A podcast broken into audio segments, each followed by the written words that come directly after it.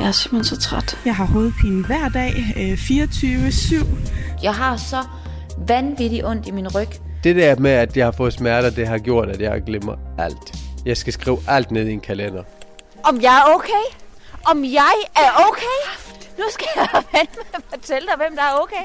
Alt energi bliver bare suget ud af mig. Det værste er faktisk stillheden, når man har så ondt. To ud af tre voksne danskere har en eller anden form for kronisk sygdom. Nogle af dem lever i et konstant helvede af smerter og udmattelse.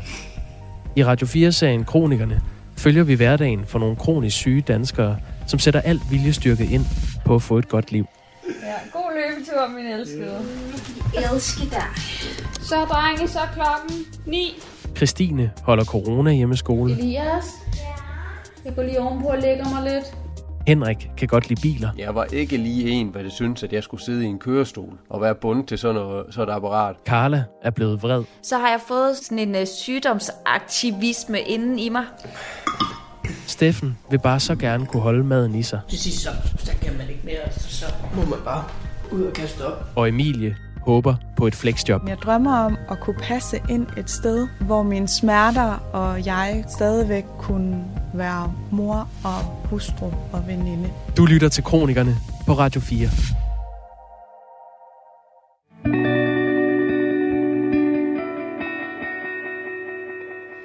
Tirsdag den 19. januar 2021. Christine David. Christine David har en dårlig dag. Jeg ligger her og er rigtig vred på mig selv, fordi jeg har ubeskriveligt ondt i min nakke. Jeg skulle aldrig have løftet kort vej på den seng. Hun er 41 år, mor til tre og kronisk syg. Den korte version lyder på konstante smerter og nerveskader i nakken og i venstre skulder, piskesmæld, et par diskuspolapser og en svær migræne. Indtil for 12 år siden var der ellers virkelig gang i Christine. Det der med at have syv bolde eller 20 bolde i luften, var jeg rigtig god til. Jeg var også god til at gribe dem. Jeg var mega, mega overskudsagtig. Men så gled hun på et gulv og fik et knæk i nakken. Senere faldt hun ned ad en trappe, og i dag kan hun kun maks arbejde tre timer om ugen med sin foredragsvirksomhed. Christine har lært at leve med sine kroniske smerter i nakken og skuldrene og hovedet. Men det stopper ikke ved det. Er optaget. Men venligst, og du vil blive betjent hurtigst muligt. For halvandet år siden, der begyndte jeg at opleve, at jeg fik ondt i min venstre kæbe, hvis jeg skulle øh, bide i noget. Jeg kunne ikke længere gabe, uden at min kæbe gjorde afsindig ondt. Eller hvis jeg skulle bide over en burger, eller bare noget højt mad, så kunne jeg ligesom få fornemmelsen af, at der var et eller andet galt i min venstre kæbeled. Altså, jeg fortalte ikke rigtig nogen. Jeg snakkede ikke med lægen om det, for jeg tænkte, det går over igen. Og jeg synes ligesom, der har været så mange andre skavanker. På en eller anden måde, så kan man godt blive lidt bange for at gå til sin egen læge og sige, øh, piv, piv, nu, nu har jeg også ondt her. Øhm, ikke fordi min læge er super sød og forstå, øh, forstående. Hun, hun øh, har aldrig nogensinde fået mig til at... Altså, det er slet ikke berettiget, at jeg siger det her, fordi hun har aldrig fået mig til at føle det. Men inde i mig, så kan jeg godt føle, at det er som om, der hele tiden er et eller andet nyt, der tager til. Det er Rikke, hvad kan hjælpe med? Hej Rikke, du snakker med Christine. Jeg ringer, fordi at jeg vil høre, om der var noget nyt fra forsikringen omkring godkendelse af den operation, jeg skulle have lavet inde hos jer. Om du vil hjælpe mig med at kigge på det?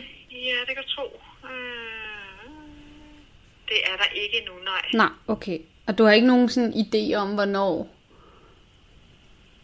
Er der kommer svar? Ja, eller man hører noget fra dem? Øh, nej, ikke rigtigt. Jamen, det er også kun fordi, at når man først har besluttet sig for, at man skal det, have lavet det der, så er ventetiden bare åndssvagt lang. Man vil bare gerne have det overstået. Jeg undersøger det lige, og så, øh, Tak. så ringer jeg til dig. Hvor er du sød. Tusind tak. Tak for det. Måde. Det er godt. Det er godt. Hej, hej. Hej, hej. Jeg har det, der hedder painful... Hvad hedder det? Det hedder painful clicking joint. Hvis jeg for eksempel åbner munden for højt, så siger det sådan plop, og så gør det rigtig ondt. Øhm, og det kan man godt leve med i en periode, og mange gange, altså 8 ud af 10 tilfælde går det over sig selv, siger de. Men fordi jeg har haft det så længe, så vil man gerne gå ind og lave sådan en kikkertoperation og kigge derinde. Og han har været meget tilbageholdende, fordi at jeg er kronisk smertepatient, og at, øh, at vores øh, øh, nervesystemer ikke reagerer ligesom alle andres, men han synes samtidig, at øh, det er ikke forsvarligt at rende rundt og har så ondt. Altså jeg kan jo ikke gabe, du ved, når I andre I gaber, så åh, det er sådan helt forløsende, men jeg, jeg låser min kæbe, når jeg skal gabe, for ikke at få den for højt op, for så er det det, den siger plop, og det gør ondt. 19. januar 2021, Christine David. Jeg har lige lagt mig på min seng. Elias han er i hjemmeskole hos en kammerat, og de to store, de sidder på hver deres værelse med deres team. Og øh, jeg ligger her og er rigtig vred på mig selv, fordi jeg har ubeskriveligt ondt i min nakke, og jeg ved godt hvorfor. Jeg skulle aldrig have løftet kort vej på den seng.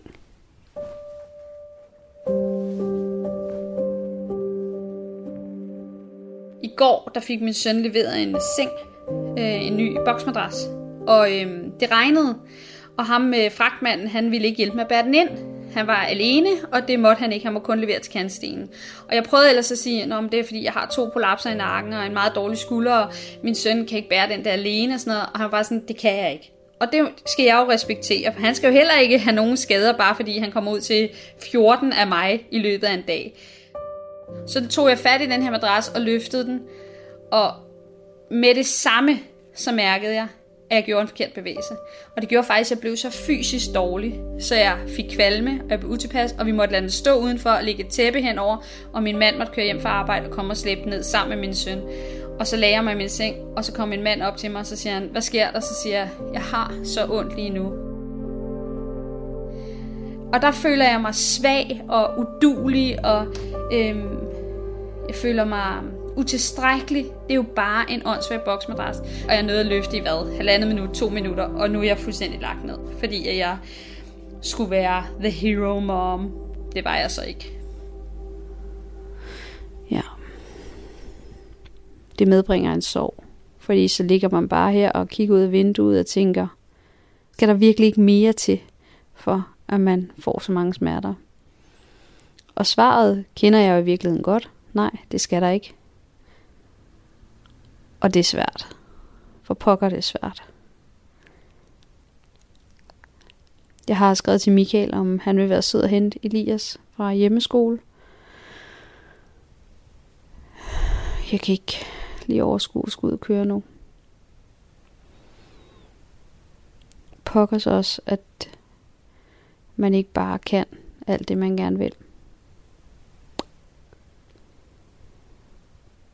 Det værste er faktisk stillheden. Også om natten, når jeg vågner og ikke kan sove, fordi jeg har ondt. Det er utroligt, at ens smerter ikke larmer så meget, som de larmer ind i mig. Fordi hvis jeg skulle sætte et billede på, hvordan smerterne de føles ind i mig, så forestiller jeg mig, et stort stykke af indlandsisen knækker af og brænder ned i vandet. Og så ligger jeg bare der, og der kommer ikke en lyd ud af min krop. Og alligevel så føles det bare som om, at min krop går i stykker indvendigt.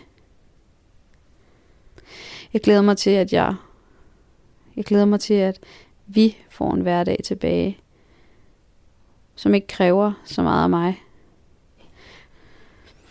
Fordi jeg ved jo godt, at jeg gør mit bedste. Det ændrer bare ikke på følelsen af, at jeg føler mig utilstrækkelig og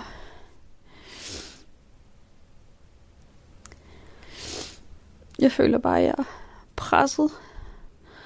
Og jeg bare ligger der og flyder i vandet og halser efter luft. Tager en mundfuld lige så snart jeg kan, men så synker jeg ned under vandet igen. Jeg er bare flad.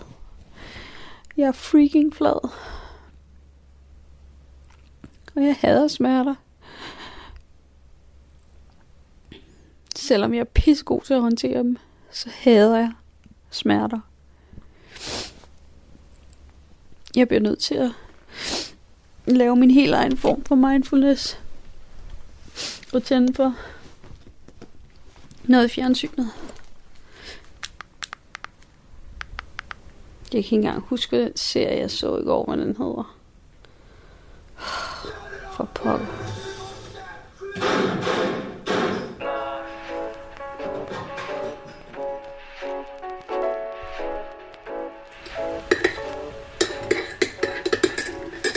Steffen kan godt lide kaffe. Og det er heldigt, for lige nu kan han kun holde drikkevarer i sig. Alt mad kaster han op. Steffen er 30 år, bor i Odense med sin kæreste, og hver anden uge sin lille datter, Alberte. Steffen har flere kroniske sygdomme, blandt andet slidledegigt og polykondritis, hvor kroppen angriber sit eget bruskvæv. Derudover er der det med, at han kaster maden op. Heldigvis kan en behandling med Botox holde brækrefleksen i ro i et par måneder ad gangen.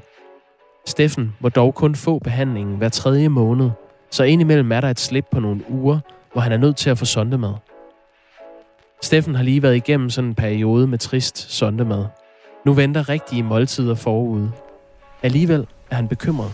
Den 27. januar, Steffen Jul, så blev det dagen, hvor øh, jeg skal have Botox.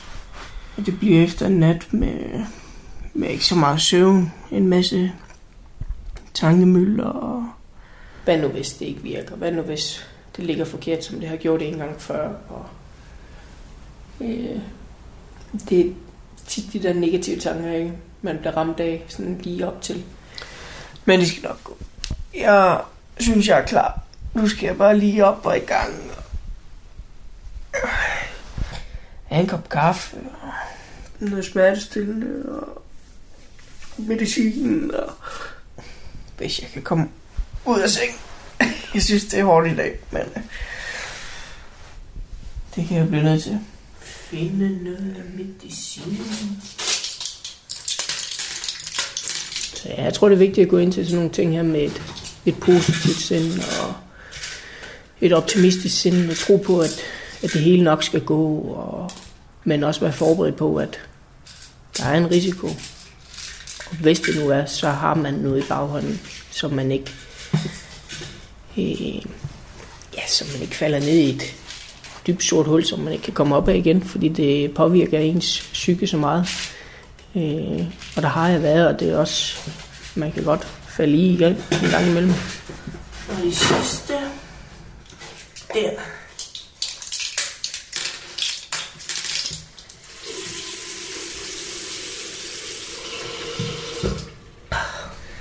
Og det værste er, at piller i den her periode, hvor jeg ikke kan holde noget i mig, det er, at jeg kun kan tage med en lille smule vand.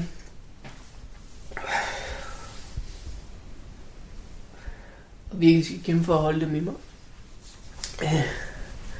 Hvis det nu skulle ske, at de ryger op igen, så, så har jeg også, at jeg kan tage lidt igennem sonden og få noget medicin den var igennem. Det var en kop kaffe.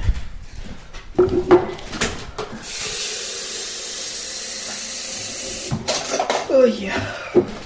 Så er det lige om lidt, der er det er Botox.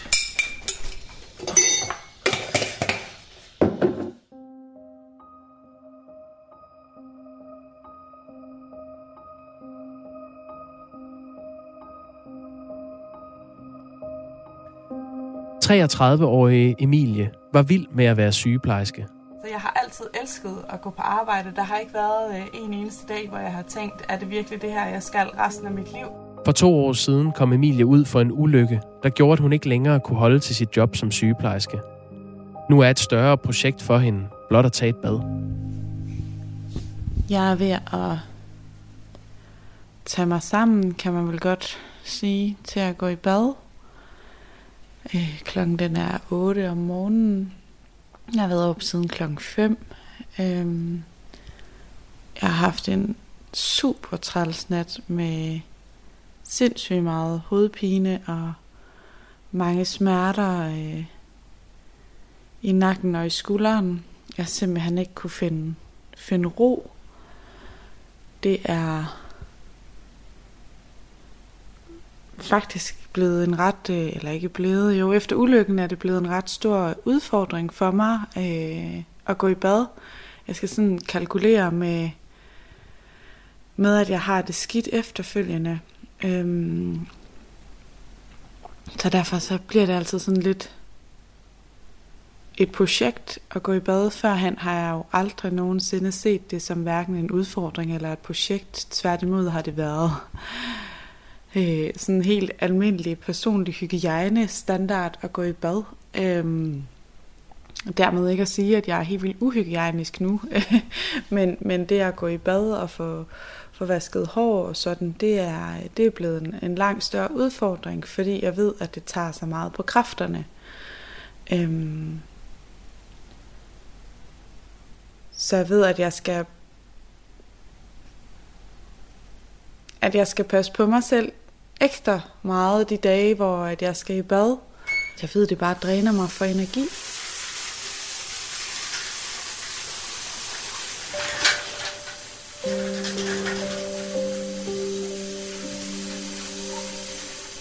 For to år siden, den 20. december 2018, skulle jeg ud og handle, og jeg sætter mig ind bag rattet og spænder sikkerhedsselen og kører afsted. Og da jeg triller ned ad bakken, kommer der lige pludselig en modkørende bil over i min vejbane. Og øh, han kører frontalt ind i mig.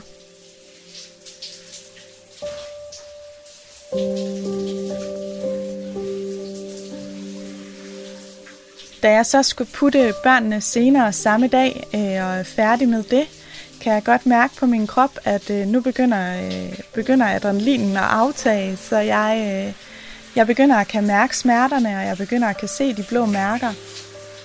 Og så øh, er jeg virkelig overvældet. Jeg er overvældet af den lyd, det gav, da bilerne ramte hinanden. Det var helt, helt vanvittigt at høre på. Det lyder jo som, ja, som om bilerne bliver krøllet sammen. Øh, og jeg havde svært ved at, at fortælle min mand, hvad der var sket. Jeg husker, at jeg sidder med drengenes Lego-biler og skal prøve at fortælle ham, hvad der er sket, fordi jeg kan faktisk ikke sige noget uden at stortude.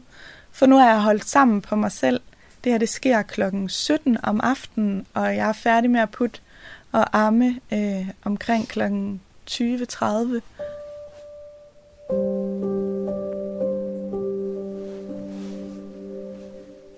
uddannet sygeplejerske, og det samme er min mand, så jeg kunne lynhurtigt vurdere, at der var jo hverken åben benbrud eller noget som helst, så jeg havde ikke... Øh, jeg skulle ikke ud og sidde på skadestuen og tage nogle af mine kollegaers tid ved at skulle øh, tjekke mig. Øhm, det var den følelse, jeg havde. Så dagen efter, fredag den 21. december, opsøger jeg min egen læge. Og der er jeg også sådan rimelig fattet og sådan siger, hold da op, hvor slap jeg heldigt, og øh, reflekterer meget over, hvor, hvor taknemmelig jeg er for, at det ikke er gået mere galt. Øhm, airbaggen blev ikke udløst i ulykken. Øhm, og nede ved lægen øh, skriver han så alle symptomerne op, som jeg har. På det tidspunkt har jeg nemlig rigtig meget kvalme, og jeg, øh, jeg har hovedpine allerede dagen efter. Men øh, vi bliver også enige om, øh, at tiden læger, og jeg må, øh, jeg må lige se an, og det er jo jul lige om lidt, og øh, nu havde jeg nogle dage til at slappe af. Øh, jeg står over for at skal starte nyt arbejde i januar, så, så nu havde jeg lige 14 dage, knap tre uger til lige sådan at se, hvor det her det skulle lande henne. Nu er klokken blevet 9. Jeg har lige sundet mig oven på badet. Øhm, lagde mig ind i sengen i ja, tre kvarter for at prøve at samle mig. Jeg har meget svært ved, sådan, jeg er jo et sted i mit liv, hvor jeg skal acceptere mine smerter. Øhm, jeg vil beskrive mig selv som sådan et ordentligt menneske, der har styr på tingene og sådan lidt sat en ære i at være noget for andre.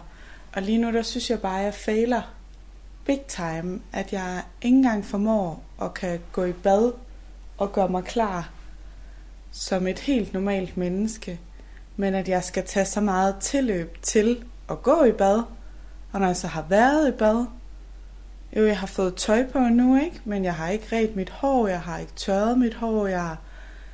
Altså, det er som om, at al den sparsomme energi, jeg havde, inden jeg gik i bad, det resterende er i hvert fald bare suget ud og skyllet ud med, øh, med badevandet. Altså det... Øh, hold op, hvor synes jeg, det er svært det her. jeg hører, hvad de siger i smerteklinikken, at jeg skal lære at takle mine smerter, og jeg skal lære at acceptere min situation. Jeg synes bare, det er møghamrende irriterende, for at sige det på godt dansk. Så ja, nu vil jeg flytte mig fra sengen til stuen og stå herinde og tage mig sammen. Jeg kan jo ikke engang sige tage mig sammen, for det lyder så negativt i forhold til min krop. Øh, fordi jeg vidste jo, eller ved, at, at hvis, jeg, hvis det bare handlede om at tage sig sammen, så var det jo no problem. Men, men øh, ja. Jeg kan mærke, at jeg bliver lidt hård ved mig selv lige nu, og det bunder jo egentlig i, øh, at jeg er mega frustreret, og jeg er ked af det, og åh, synes bare, at det er...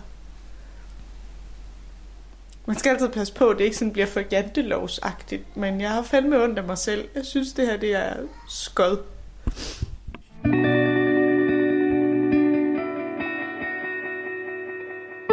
Gennem årene har velmenende mennesker foreslået Christine den ene, den anden og den tredje behandler, som skulle være den helt rigtige til at fjerne hendes smerter.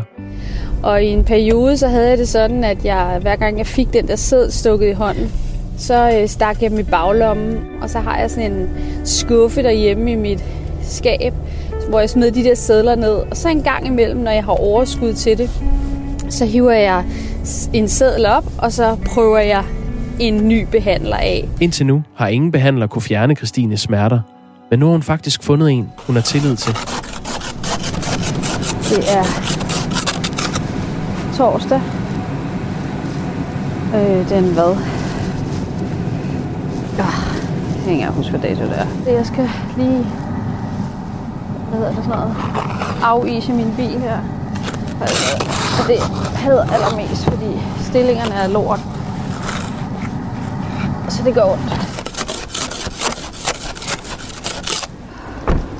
Jeg vil rigtig gerne forklare, hvad en osteopat gør. Jeg ved, det er en øh, videreuddannelse for noget fysioterapi, og det ligner også kiropraktor. Altså, hvad kiropraktor gør sådan i forhold til manipulering af led. Det er der nogle osteopater, der gør. Der er også andre, der ikke gør det. Men Claudio gør det så på mig, og han er også den eneste i verden, der får lov til det. Shit, jeg glemte min punkt. så kommer jeg ikke langt. Jeg er nødt til at gå tilbage. Jeg har enormt stor glæde af at gå hos ham. Det gør også rigtig ondt at blive behandlet af ham. Og jeg bliver lagt ned bagefter. Jeg har faktisk prøvet en gang, da jeg var der første gang, tror jeg faktisk, at jeg blev lagt ned med influenza-symptomer i tre dage voldsomme smerter, feber, ut- utilpasset i kroppen. Og øh, jeg ringede derned og sagde, kan det være rigtigt? Har jeg gjort noget forkert? Eller, og, han, og de, sekretæren sagde, det her sker for rigtig mange. Det er som om, at der er sådan en eller anden form for udrensning i gang i din krop. Det skal du bare tage med og embrace it. Og det må jeg også gøre. Øhm, det er sådan, så når man er, bliver ramt af smerter, så får man utrolig mange øh, velmenende gode råd fra folk, som mener, at man skal gå til den ene eller den anden eller den tredje type behandling, fordi de har hørt fra deres kollega, eller deres moster, eller deres onkel, eller deres et eller andet veninde eller familie periferært, som har, nu overdøver jeg lidt, siddet i en rullestol og lige pludselig kunne løbe 10 km. Og øhm, jeg ved godt, at folk gør det af allerbedste mening, og det kommer fra et godt sted. Problemet er bare, at det, det er super svært, når man afprøver den ene behandling efter den anden, og ikke oplever en effekt. Jeg har brugt rigtig mange penge på at gå til de her behandlinger igennem de sidste 12 år. Det største slag, jeg har fået, eller den største, det største nederlag, jeg har fået gennem tiden, det var en gang, at øh, min mor hun havde fået anbefalet en kiropraktor, og øh, fordi hun så gerne ville mig det godt, så ringede hun op og bestilte en tid. Og det er jo ens mor, og kørte jeg derop, og jeg sad i venteværelset, og jeg ventede på at komme ind. Og så var der råbt Christina, og jeg rejste mig op og gik ind, og jeg begyndte at fortælle min historie. Og så kiggede hun helt stille på mig, og så sagde hun, dig vil jeg faktisk slet ikke røre ved. Hvad? Altså, jeg kigger på hende, og så kom jeg til at sige, det mener du bare ikke, fordi jeg har fået at vide, at du er Danmarks bedste kiropraktor. Du har hjulpet øh, alle vores olympiske øh, et eller andet løber og øh, håndboldskvinder og hvad ved jeg. Og så jeg har fået at vide, at du kunne hjælpe alle, og, og nu kommer jeg her, og så kan du ikke hjælpe mig. Det kan simpelthen ikke være rigtigt. Og så kiggede hun på mig meget sådan meget trist, og så sagde hun, jeg kan godt forstå, at du er rigtig skuffet, men jeg tør ikke røre ved dig. Det er alt for alvorligt, det du har.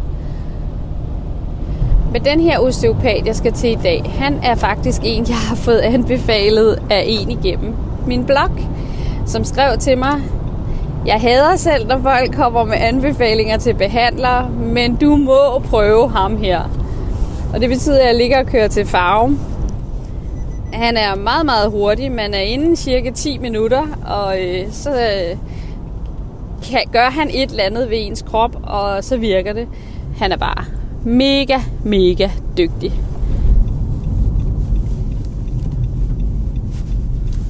Så.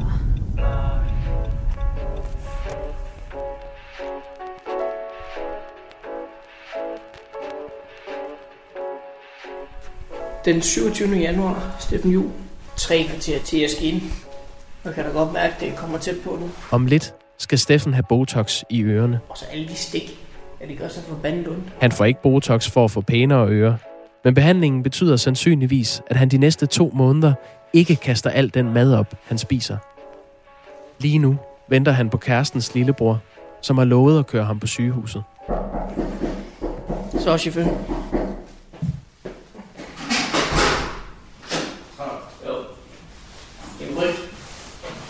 Ja, jeg holder jo bare med det hele telefonen. Jeg kan da gå. Det er ikke klokken, ikke? Jo, det bare tid. Nå. Okay. Virker. Ja, ja. Jeg ved, forstår, du ikke sagde noget. Ja, ja. Når jeg får Botox, så, så svinger det lidt, om der går et par dage, eller det kommer samme dag, at jeg kan spise den effekt. At, at det afhænger meget af de, de smerter, der er forbundet med alle de her stik, jeg får i ørerne. Øh, og kvalme og utilpasset efter. Ja, det kan vi godt. Hun er ikke far på det. Sidste gang jeg fik det, der, der kunne jeg faktisk spise øh, næste morgen. Øh, sådan stille og roligt. Øh, de første dage efter, jeg kan spise, supplere både med sonde, så jeg ligesom starter stille ud igen og får gang i mavesækken på, på den bedst mulige måde, så man ikke overbelaster den. Øh, fordi så har jeg også lært erfaring, så kan der godt gå længere tid, før den ligesom kommer i omdrejninger igen. Øh, men som regel, så, så går der ikke andet end en dag til to, øh, før jeg kan mærke effekten af det her Botox. Så må du til, til venstre. Venstre. Har du sådan en privat engang? Burde det fandme Ja, sådan en klippekort. VIP-zone. ja, kæft, hvor man kommet meget herud. Perfekt. Tak for turen. Det var da så let. Vi ses. Det gør vi. Hej. Hej, hej. Har jeg mundbind med? Ja. Jeg har, ja. Vi ses. Når jeg har fået den her, den her behandling, så, så skal jeg ikke have noget at spise. Så ved jeg, at jeg har ondt, og jeg skal hjem og slappe af, og jeg har en, garanteret en vanvittig hovedpine, fordi man spænder op, og ens ører er blå som bare pokker, og så, så jeg tror bare, jeg skal hjem under et tæppe eller en dyne og slappe lidt af, og, og så må, måske prøve om aftenen med, med et let måltid. Så hvordan går det med dig? Jamen, det har holdt lidt over to måneder den her gang. Ja. Så de seneste øh, tre og en halv uge har jeg kastet alt op, jeg har spist. Men vi har noget øh, bedøvelsescreme liggende parat Ja. til dig her, og så finder vi et øh, rum bagefter, hvor vi kan give behandlingen. Du kan stadig godt ned og ligge på Jeg vil gerne vil ned og ligge. Ja. Ja, ja, det er godt. Nu sætter jeg jo plaster på, så kan du ikke have det der mundbind på, der går bag øren. Du får lige sådan et der med snor bag, Nå, ja, ja. snor bag øret i stedet for, så du ikke bliver fuldstændig uleset ude i venteværelset. ja. det kan vi ikke have. Nej, det duer ikke. Så fint. Godt. Jeg sætter mig ud og venter. Du kan godt have det til at virke en halv times tid, er det ikke sådan? Jo, tak. Der er aftale, ikke også? Så henter vi dig lidt. længere tid, des bedre. Hun er bare super dygtig. Man er i trygge hænder. Og... Så ja, nu er det jo bare at sidde og vente lidt. Og men den er halve time på, at bedøvelsen forhåbentlig har lidt effekt. Øh, de første par gange havde jeg kun på i en kvarter 20 minutter, og der virkede det ikke synderligt godt. Og normalt, når man venter sådan et sted her, så kan man jo høre lidt musik, men det er lidt svært for mig, når og de her, de her kæmpe plaster på øen. Så hver gang jeg får det her Botox, så tænker jeg tit over, der, om der er andre, der får lige præcis Botox i ørerne, for netop det, jeg bøvler med. Det, det tvivler jeg på her i, i Odense, der er i hvert fald ikke andre. Og det er jo også bare sådan en forsøgsbasis, så, og det gør det også super frustrerende, fordi der er ingen erfaring, og der er ikke nogen, man kan, kan spare med og snakke om det. Det er kun en selv, man ligesom kan gå og binde tingene med op i sit eget hoved. Og... Så. Så, godt løs. Så sker det. Så er du grundigt afvasket og helt opslappet og alting, ikke? Jeg er ikke helt afslappet, det er, det er da synd at sige. Men øh, ja. Men jeg tror på den anden side ikke, jeg kan gøre noget, som kan overraske dig. Nej, nej, nej, jeg ved det. det så længe jeg kan ligge ned, så... Jeg glemmer ikke dengang, jeg sad og gjorde det. Eller det første øre. Ja. Hold op, jeg fik det skidt.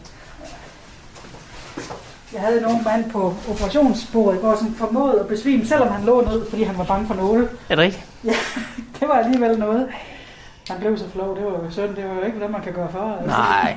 Men det har jeg alligevel ikke set nogen, der besvime, mens de lå ned. Nej. Nå, jeg starter med de her små stik her. Jeg tager dem her ind i midten, så er de overstået, ikke Jo. også? Ja.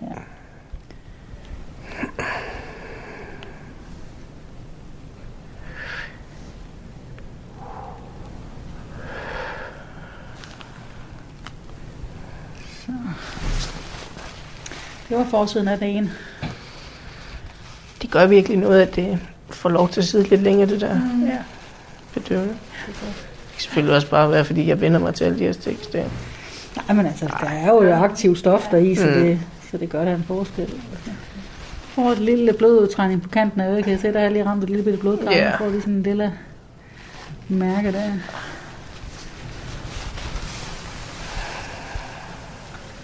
Det var den første sprøjte ud af sandsynligvis 2,5 og sådan noget. Ja. Den størrelsesorden, ikke? Og hvordan er det nu? Jeg ved ikke, om vi snakker om det sidst. Det der med, om det bare de her ja, halvanden, to måneder, det har effekt, eller om det også kan lige pludselig ja, have længere tidseffekt. Altså man kan sige, at langt de fleste ting, vi behandler med Botox, der forventer vi, at der er nogle måneders effekt, og så går det Mm. over igen. Men altså, jeg har ikke nogen at sammenligne dig med. Nej, det er det. Så. Vi tager de enderste her igen. Mm. Sådan, ja. Hvad er det dem, du synes, der er mest træls? Mm. Så behøver du ikke ligge og glæde dig til dem. Længere end højst nødvendigt. Har du sådan en blødningstendens? Ellers jeg tror, jeg har sagt det til dig Ja. før, men det siver jo. Ja, jeg får blodfortyndende. Sørger med bare, når man... Men holder. Men altså, et lille bitte prik, og så Ja. løber det jo bare ud. Altså. Prøv at dreje hovedet lidt tilbage over med mig her. Ja. Færdig. Ja, vi får værste blod af dig. Ja, tak. Du skulle noget gøre med, eller og tænker, hvad hvad har de gjort med ham? Hvad er det, gjort ved ham? Det var det for den gang. Uh, ja. Det er til næste gang. Indtil næste gang. Ja. Så er det overstået. Og hold kæft, hvor har jeg ondt nu. Undskyld mit sprog, men... Ui. Er det bløder og... Nå, det er overstået.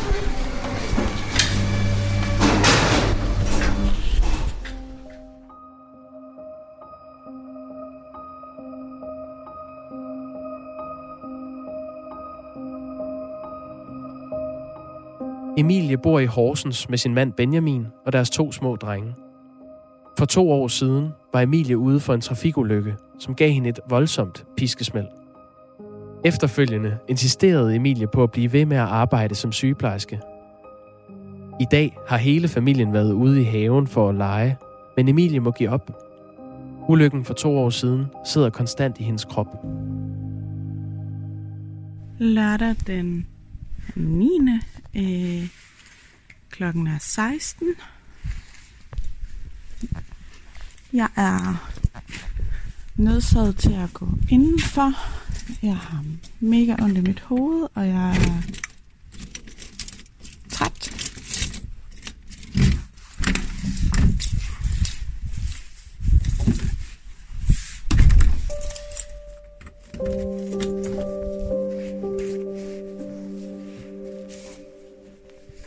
så starter på mit øh, nye job, som jeg virkelig havde set frem til at, øh, at begynde på, der kan jeg godt mærke, at min krop øh, reagerer voldsomt. Jeg har hovedpine hele tiden. Øhm, men Benjamin og jeg er jo fagskadet og, øh, og bliver sådan enige om ved aftensbordet, at, øh, at det må være øh, træthed over at skulle starte efter knap to års barsel, og det der hamsterhjul, vi lige skal have til at fungere med at få børn sendt i dagpleje om morgenen og møde ind på arbejde.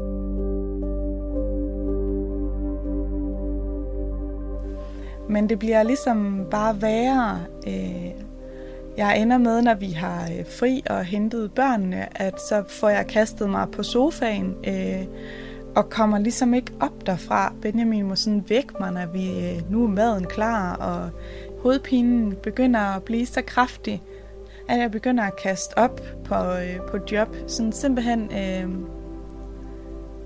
ja, i bagklogskabens lys kan jeg jo sige, at min, min krop prøver at, prøvede at sende mig øh, alle signalerne på, at jeg skulle øh, trække stikket og lige øh, mærke efter, hvad, hvad kroppen egentlig prøvede at fortælle mig. Øh, men jeg var presset, og, øh, og man vil nok også sige stresset, fordi at, at øh, min krop er i beredskab hele tiden. Jeg er hele tiden på, fordi smerterne bare buller derud af. Så når jeg har koncentreret mig meget foran computer eller haft en patient, så bliver jeg simpelthen nødt til at gå på toilet og kaste op altså, hovedpinen, den fylder så meget i mit hoved, det trykker så meget, jeg sådan føler, at jeg kaster hovedpinen op. Og når jeg havde kastet op, så kunne jeg sådan ligesom klare næste opgave. Benjamin er sådan begyndt at fortælle mig, at øh, han synes, det er ret hårdt at være gift med en zombie. Og det bliver jeg selvfølgelig enormt ked af det over for at vide, og, og nok egentlig øh, helt ærligt blev jeg mega sur på ham, fordi jeg synes, det var noget mærkeligt noget at sige. Her gik jeg på arbejde og prøvede at gøre mit bedste. Og så sagde han, ja, men hvad med os herhjemme? Og det ramte mig. Han følte lige pludselig, at han kørte øh, familien derhjemme plus et arbejde, fordi jeg kunne ikke noget, jeg kom, når jeg kom hjem. Jeg havde brugt alle mine kræfter på at stå oprejst og være den sygeplejerske, som jeg synes, jeg burde at være, og som jeg altid har været men der var ikke plads til andet overhovedet. Jeg har været udenfor sammen med min mand og børn og øh, lege lidt i vores have. Øhm, og lige pludselig sådan et lyn fra en klar himmel øhm, bliver jeg bare ramt af ekstrem træthed. Det er sådan virkelig, alt energi bliver bare suget ud af mig. Øhm, det er ikke engang, fordi jeg har været specielt aktiv med børnene. Altså sådan, jeg øh, har lidt en passiv rolle, hvor vi leger. I dag har vi gemt bolde og skulle finde dem igen, men øh, det er far, min mand, øh, der har øh, løbet rundt efter drengene. Øhm, og så må jeg bare trække stikket nu og sige, at jeg, øh, jeg bliver nødt til at gå ind og hvile mig, drenge. Så nu har jeg placeret mig her i sofaen, og ja, bliver faktisk enormt ked af det over, at jeg kan sidde og kigge på, at de leger videre ude i haven. Øh, det er altid sådan blandet følelser, jeg har omkring det. Øh, det er dejligt at vide, at drengene hygger sig med deres far. Det var bare ikke lige sådan her, jeg havde regnet med, at, øhm, at vi skulle være familie. Øhm, jeg havde klart regnet og håbet med, at jeg kunne kunne noget mere. Øh, jeg synes, det er mega skød. Øhm. At have det sådan her, og føle mig så øh, utilstrækkelig.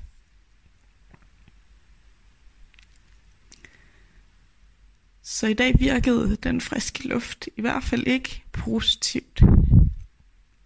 Så nu vil jeg sunde mig, inden jeg skal forsøge at tage mig sammen de sidste par timer, drengene er vågne.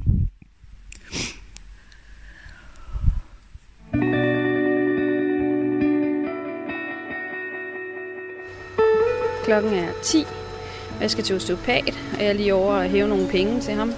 Christine har prøvet et utal af behandlere gennem de 12 år, hun har haft kroniske smerter. Indtil nu har ingen af dem rigtig kunne hjælpe hende af med smerterne. Men nu har hun fundet osteopaten, Claudio Colombi, og ham tror hun på. Christine. Goddag. Læg dig noget på maven, tak. Ja.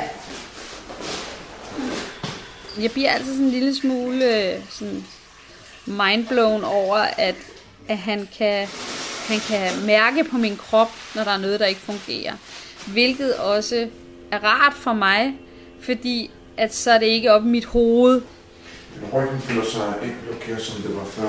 Den har ikke været lige så slem, men Nej. jeg kan stadig godt øh, få sådan noget, jeg tænker, åh, nu er den låst igen. I min krop gør bare rigtig ondt. Mm. Og mine skuldre laver også sindssygt meget ballade igen. Altså. Ja. Jeg synes bare, hele min krop er i forfald. Øj, det er Okay. Den Nå. del skal jeg justere. Yes. Man kan godt, når man lever med smerter i så lang tid, så kommer man til at møde på et tidspunkt nogle mennesker, der siger, det kan også være mentalt. Altså det kan godt være mentalt, at du påvirker dig selv til at have ondt. Jeg har også engang været hos en fysioterapeut, der sagde, at, øhm, at smerter jo ofte sad i hovedet, og ikke øh, der, hvor man fysisk, altså der, hvor jeg sagde, jeg havde ondt. Hvor jeg blev så, jeg blev så udfordret af hende, så jeg sagde til hende, så det vil sige, at hvis jeg sparker dig på skinnebenet, og du så siger af, så kan jeg sige til dig, at det sidder oppe i dit hoved. Og hun sagde, nej, men sådan var det ikke, men sådan var det med kroniske smerter, hvor jeg sagde til hende, jeg tænker lidt, at den skal du tage med en anden patient, der ikke har levet med kroniske smerter igennem så mange år, som jeg har. Fordi når du siger det der til mig, så bliver jeg super udfordret på at håndtere dine ord. For det kan meget nemt lyde, som om du med andre ord siger, at jeg er hypokonter. Ryggen, tak. Ja. Vi lægger det op. Der. Sådan så justerer vi. Man skal bare høre det et vist antal gange, og lige pludselig så sidder det op i ens hoved, hvor man begynder at tænke, "Jamen, er, det, bare, er det bare mig? Er, er det op i mit hoved, at den er gal? Nemlig. Ryk dig længere om. Ja. Lidt mere. Så når jeg kommer ind til sådan en som Claudio, der siger, nej, nej, nej, jeg kan da godt forstå, du har ondt her. Sig mig engang, har du ikke også ondt her? Jo, altså, jo, det har jeg faktisk. Hvor hvis det er fra, "Jamen, jeg kan mærke, når du gør sådan, så, så bliver du skæv her, eller du gør sådan her med din krop, så kompenserer du, og derfor får du ondt her, og sådan noget, hvor jeg sådan kan blive sådan helt, Jamen, så er det ikke i mit hoved. Ja, så. Ikke jeg kunne på dig helt. Ja. Så. En gang til. Han, øhm, han øh, åbnede min mund så højt op, så den ploppede. Og så hæv han simpelthen mine kæber fra hinanden, lavede sådan en lang stræk. Og så masserede han rundt omkring mit kæbeled. Og så lukkede han med sine hænder mine kæber igen op. Og, altså han åbnede og lukkede min mund. Og var inde med, han havde handsker på, inde i munden på mig. Og trykke op imod kæbeledet. Og det var så smertefuldt. Det var flot. Dejligt. Sig dig op ryggen mig. Det, der var mest sindssygt, var, at da jeg gik ud fra osteopaten, der prøvede jeg på at åbne munden, ligesom hvis jeg skulle gabe, bare for at se, hvad effekten havde været. Og der kunne jeg åbne den fuldt op, uden det sagde klik. Yes. Det var godt. Det er fint. Ja, meget flot. Du må gerne få tøj på. Pas på ikke videre tænderne for hårdt sammen. Ja.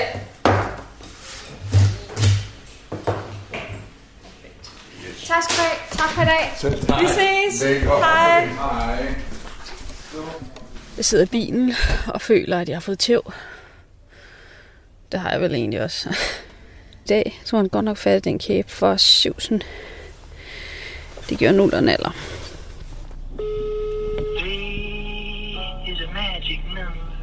Ja, hallo? Hej, Bebs, det er mig. Hej. Jeg er lige været til osteopat. Nå, hvad er det? Jamen, jeg føler, jeg er blevet kørt over. Okay.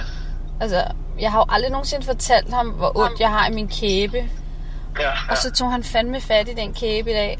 Og Nå. altså igen, så beviser det jo bare, at han ved, hvad han laver, fordi han kunne mærke, der var noget galt i venstre side, ikke? Og så Ja, begyndte ja. han at stå og prøve at sætte den på plads og sådan noget. Ej, hvor gjorde det ondt. Jeg, havde bare, jeg var ved at tisse i bukserne, fordi det gjorde så ondt. Altså, Nej, det gjorde så ondt, så ondt, så ondt, så... Ja. Så, nå, det var bare en status herfra, at jeg lever lidt. ja.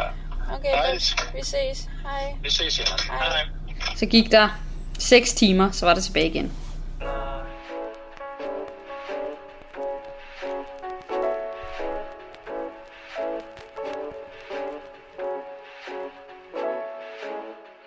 Hjemme i Odense er Steffen i gang med et forsøg, som skal vise, om Botox-behandlingen i ørerne har virket. Forsøget handler om at kunne spise et rundstykke med spejepølse og ost, uden at kaste op. Torsdag den 28. januar. Det er dagen efter, jeg har fået Botox, og jeg kan godt mærke det. Øh, I går var slem, og i dag er, jeg lige så slem. Du har det som om, du har spillet en hel fodboldkamp, og i 30 graders varme næsten. Øh, man er fuldstændig drænet for energi og for kraft. Og, men øh, jeg skal i hvert fald prøve at have noget at spise. Det er altid spændende sådan dagen efter, om man, øh, eller når man skal til at have sit første måltid. Jeg ved det som regel ofte har god effekt, men der er også bare risiko for, at det ikke ligger som det skal, og så, så er det ud at kaste alt op igen.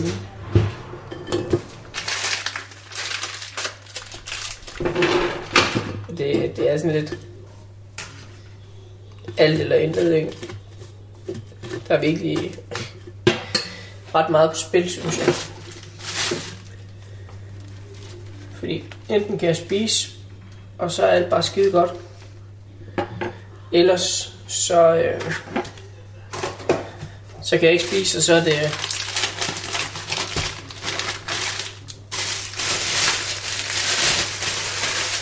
Ja, så er det tre måneder i helvede med sonde og prøve at spise og opkast.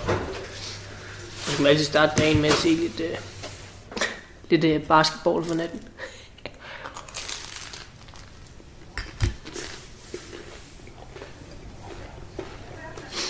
Indtil videre går det okay, synes jeg. Men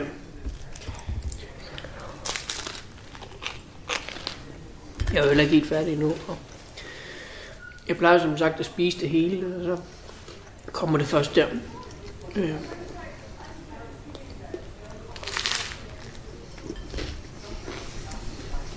Jeg ved, at det kan komme over som et det der kan jo gå, gå en del tid, før det også kommer igen. Øh, Oftest kommer det som regel lige efter, jeg har spist. Så indtil videre er jeg ret fortrøstningsfuld og håber, håber det virker.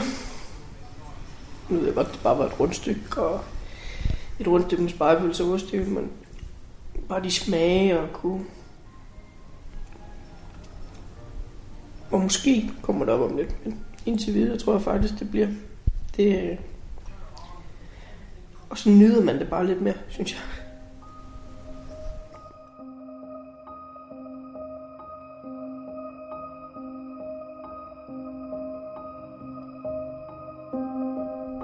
Emilie går rundt i Horsens med kronisk hovedpine og savner sit job. For hvem er hun, hvis hun ikke er sygeplejerske? Klokken er 18.37, onsdag den 13. januar. Jeg er lige på vej ud og gå en lille tur her i snevejret. Drengene gør, er ved at gøre klar til nat. Benjamin er derhjemme og børster tænder på dem og putter nattøj på dem.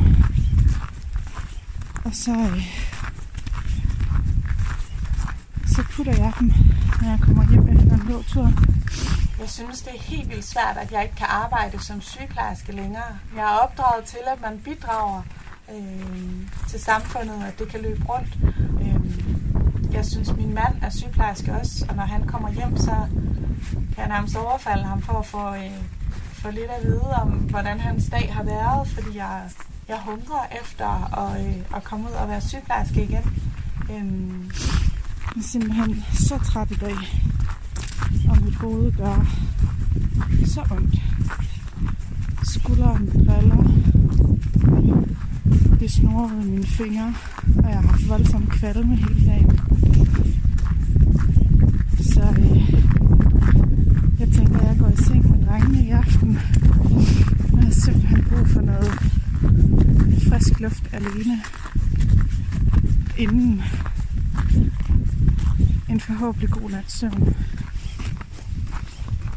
Jeg har arbejdet rigtig meget med, at, øh, at jeg er andet end bare at være sygeplejerske. Øhm, det var så hårdt for mig, at ja, jeg hedder Emilie, og jeg er sygeplejerske, men jeg arbejdede jo ikke som sygeplejerske, så jeg, kunne ikke, jeg havde enormt svært ved lige at finde ud af, hvem jeg var.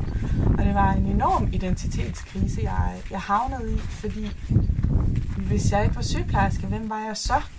Og det lyder virkelig åndssvagt, at min familie skulle sige til mig, at øh, jamen, først og fremmest er du jo mor til to dejlige drenge, og du er gift, og du er datter, og du er søster, og du er veninde, og, og jeg, det prallede sådan lidt af på mig, øhm, fordi at, at det fyldte så meget for mig, at jeg jo ikke kunne gå på arbejde. Jeg kunne ikke, øh, jeg kunne ikke bidrage til samfundet, jeg kunne ikke yde, jeg kunne ikke, øh, jeg kunne ikke gøre det, jeg gerne ville.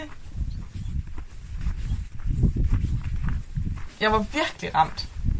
Og der står jeg så og taler med, med en, øh, en rigtig sød nabo hen over hækken, og hun, øh, hun siger sådan til mig, Emilie, det kan jeg godt forstå er svært. At hun havde selv været i en krise på et tidspunkt, hvor hun så, så øh, var begyndt at øve sig i at sige det der med, når hun mødte nye folk til en familiefest eller et eller andet, sådan at spørge sådan, øh, må jeg ikke spørge dig, øh, interesserer du dig for hunde? Øh, ejer du selv en hund, eller er du hundeejer, eller sådan noget? Og når folk spurgte hende, hvad laver du så? Så siger hun, jamen først og fremmest er jeg mor til tre børn. Altså sådan lige det der med at forvente den rundt. Det suser og sneer, og det er mega koldt. Man kan mærke, at jeg lever.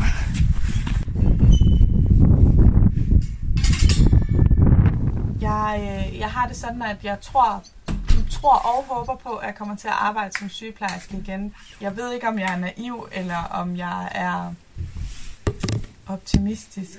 Fordi hvis jeg stopper med det her med at tro og håbe på fremtiden, så kan jeg jo lige så godt lægge mig ned øh, og kaste håndklædet i ringen nu. Og det, det har jeg simpelthen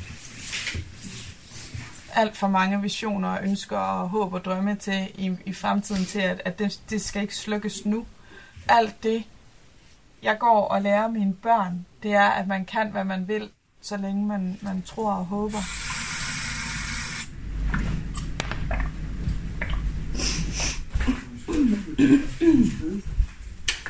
Anden bataljon er blevet besvaret af hunderne.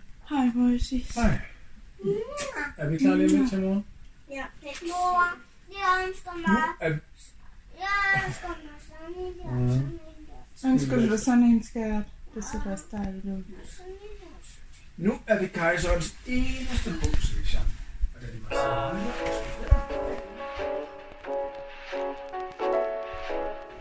Torsdag den 28. januar, øh, Steffen Juhl.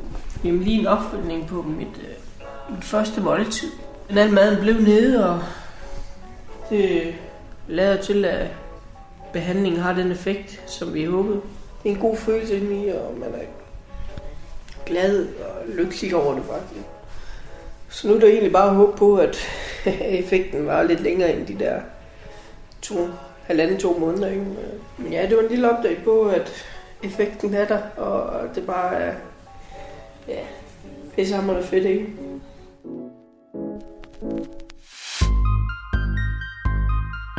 I andet afsnit af Kronikerne medvirkede Emilie Årestrup Sørensen, Steffen Jul og Christine David. Desuden hørte du osteopat Claudio Colombi og læge Camilla Slot Melum. Cecilie Sønderstrup og Christine Sølling Møller har tilrettelagt. I næste afsnit af Kronikerne får Emilie et chok, da hun ringer til sin sagsbehandler. Henrik træner til Royal Run på sin håndcykel. Og Carlas indre aktivist har ambitioner med foreningen Kroniske Influencers, som hun er medstifter af. Lyt til kronikerne på Radio 4 eller som podcast.